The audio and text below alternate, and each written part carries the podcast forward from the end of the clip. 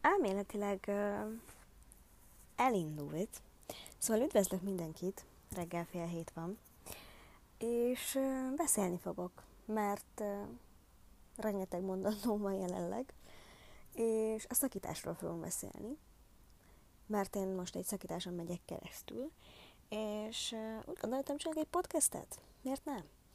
Uh, igazából ez egy uh, útmutatónak uh, indul, szóval, hogy uh, én senkinek nem akarok itt uh, észt nem mondom azt, hogy ez a jó, amit én érzek, ahogy én csinálom, ezt mindenki máshogy éli meg, de ez egy útmutató, hogyha valaki szintén ezen megy keresztül, um, akkor ezt meg tudja hallgatni, hogyha ismertek bármilyen hasonló kontentet, akkor azt osszátok meg velem, mert én is szívesen hallgatnék valamit, és nem magamat.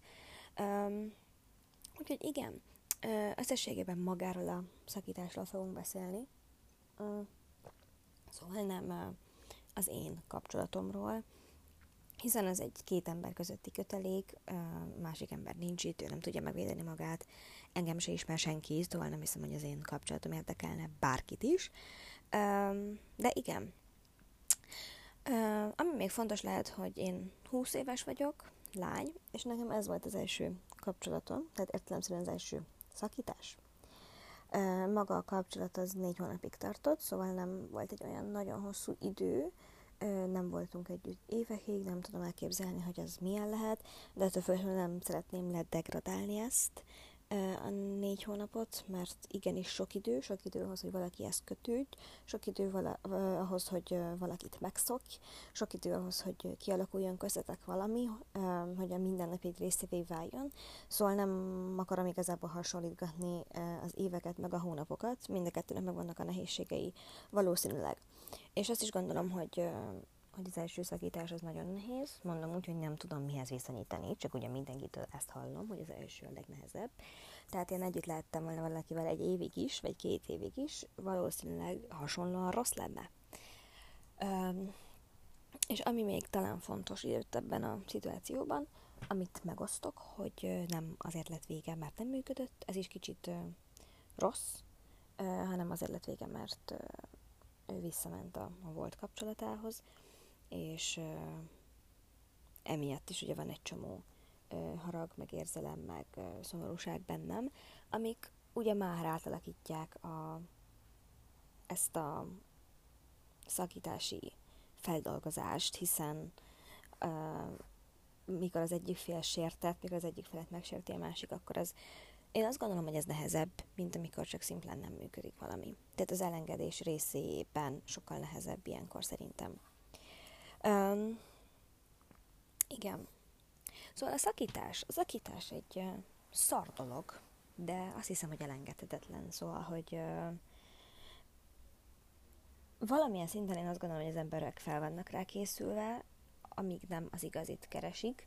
Mármint azt gondolom, hogy mélyen belül valahol mindenki az igazit keresi, uh, még ha azt is mondják, hogy nem. De a realitás, vagy az esély annak, hogy te most 20 évesen megtalálod az igazit, és együtt is maradsz vele 60 évig, igen kicsi. Főleg most 2022-ben. tehát azt gondolom, hogy az ember, amikor fiatal, és belép egy kapcsolatba, akkor számít rá, hogy egyszer ennek vége lesz. És amúgy ez nagyon rossz, szóval, hogy már eleve így indítunk, hogy majd vége lesz, tehát szép kilátások. Na mindegy.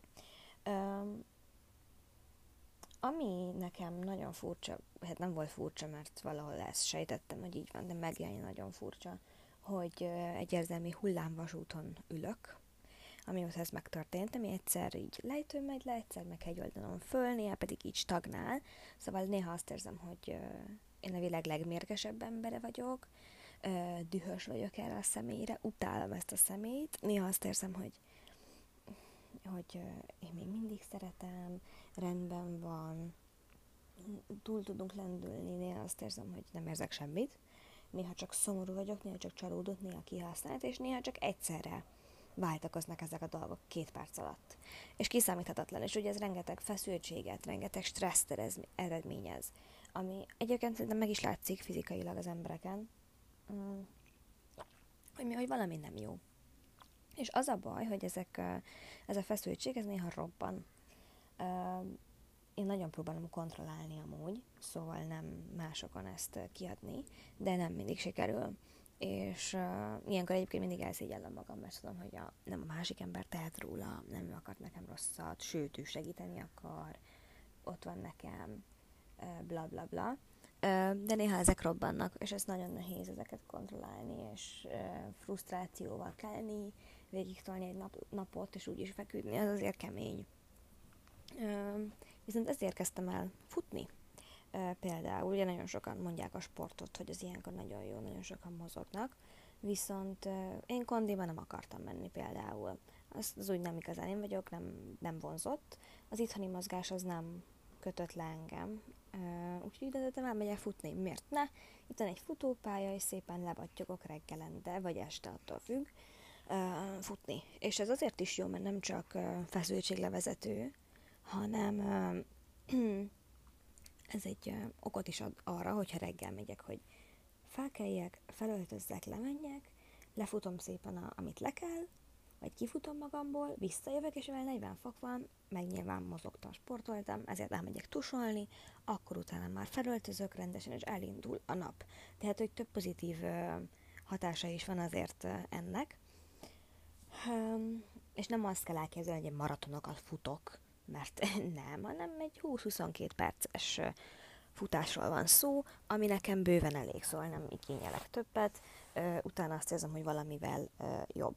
És nem távozik az összes feszültség egyébként, csak valamivel azért jobb. És igen, szóval futok. Zenére futok egyébként, és a zene az most, hogy is szóba jött, ez tök érdekes volt így visszagondolva, hogy az elején, amikor megtörtént a, ez a szétválás, akkor egyáltalán nem tudtam olyan zenét hallgatni, amit ismertem. Szóval vagy mindenre emlékeztetett, vagy azért, mert ezt ő mutatta, vagy azért, mert a szövege egy ilyen szituációról szólt, vagy a szövege az ráutalt, szóval nagyon sok ö, ok miatt ö, nem, nem tudtam olyan zenét hallgatni, úgyhogy csak olyanokat hallgattam, amik, ö, amiket nem ismertem és uh, itt is a, a lassabb, szomorúbb számokat annyira nem, mert azokon sírok, még a mai napig egyébként, ami néha jó, szóval szándékosan néha hallgatok, de uh, a pörgősebb dolgok azok jobban segítenek talán. Aztán elkezdtem olyanokat hallgatni, amik kifejezetten ilyen szituációról szólnak. Ez azt éreztette velem, hogy nem vagyok egyébként egyedül, tehát más is éltet ilyet, más is volt ilyenben. Um, olyan összefoglalják úgy a dolgokat a szövegeik, ahogy mondjuk én nem tudtam magamba megfogalmazni. Úgyhogy a zene az tényleg hatásos. Viszont ami egyáltalán nem segített, az a, a filmnézés, meg a sorozatnézés. Úgyhogy én régen renget, eddig rengeteget néztem életemben, és egyszerűen most nem megy, szóval nem tudom lekötni magam, nem tudok 5 percnél tovább koncentrálni valamire, és csak ezen gondolkozok, szóval nem segít. Viszont ezzel ellentétben pedig a TikTok az, ami nagyon leköti az agyamat. Ö, egyébként nem vagyok egy ilyen nagy TikTokos, meg én nem is készítek videókat, meg semmilyen, csak ott néha följárok oda.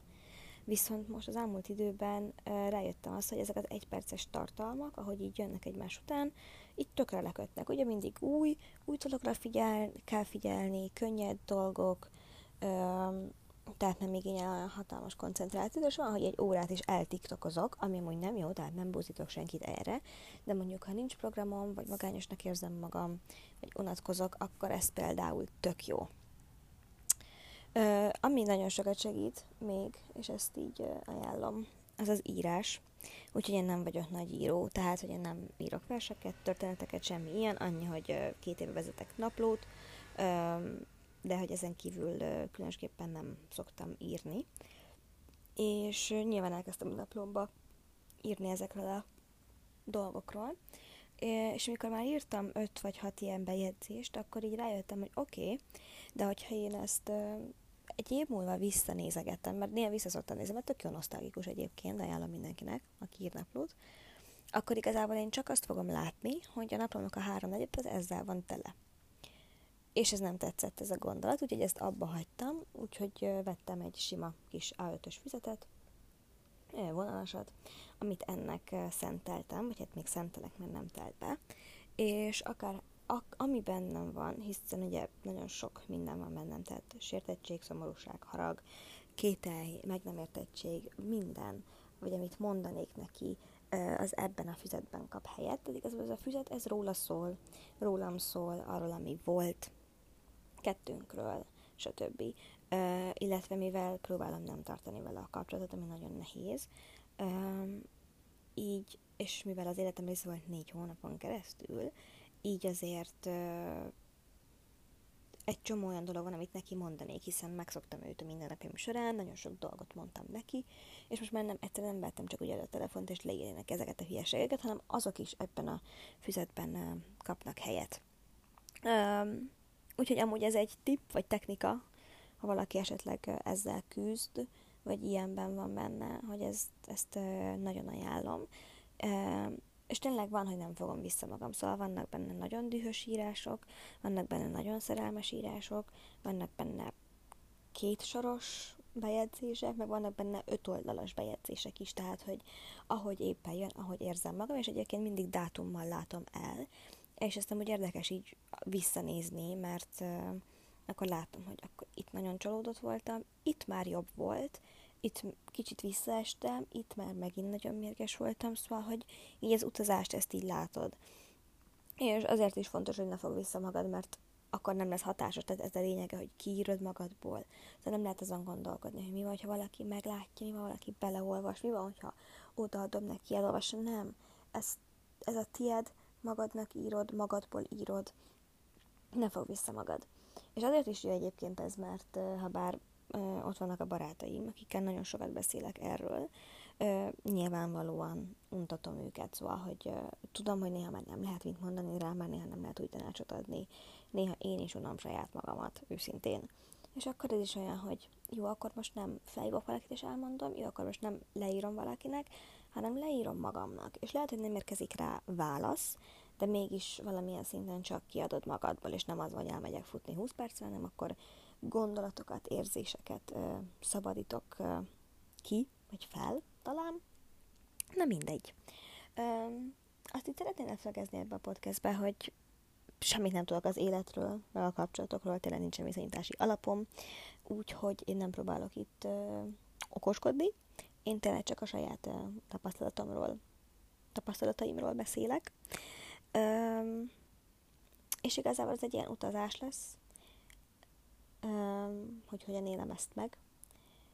Bízom benne, hogy jobb lesz tényleg idő, vagy az idő nekem dolgozik, ezt szoktam mantrázni. de azt hiszem, hogy ez az első akkor ennyi volt. Nem tervezek hosszú részeket, úgy hallgatja meg senki, tehát hogy minek. De a következő részben szerintem a, az elvonatkoztatásról és a projektekről fogok beszélni. Úgyhogy, ha bárkit érdekel, akkor tartson velem. Sziasztok!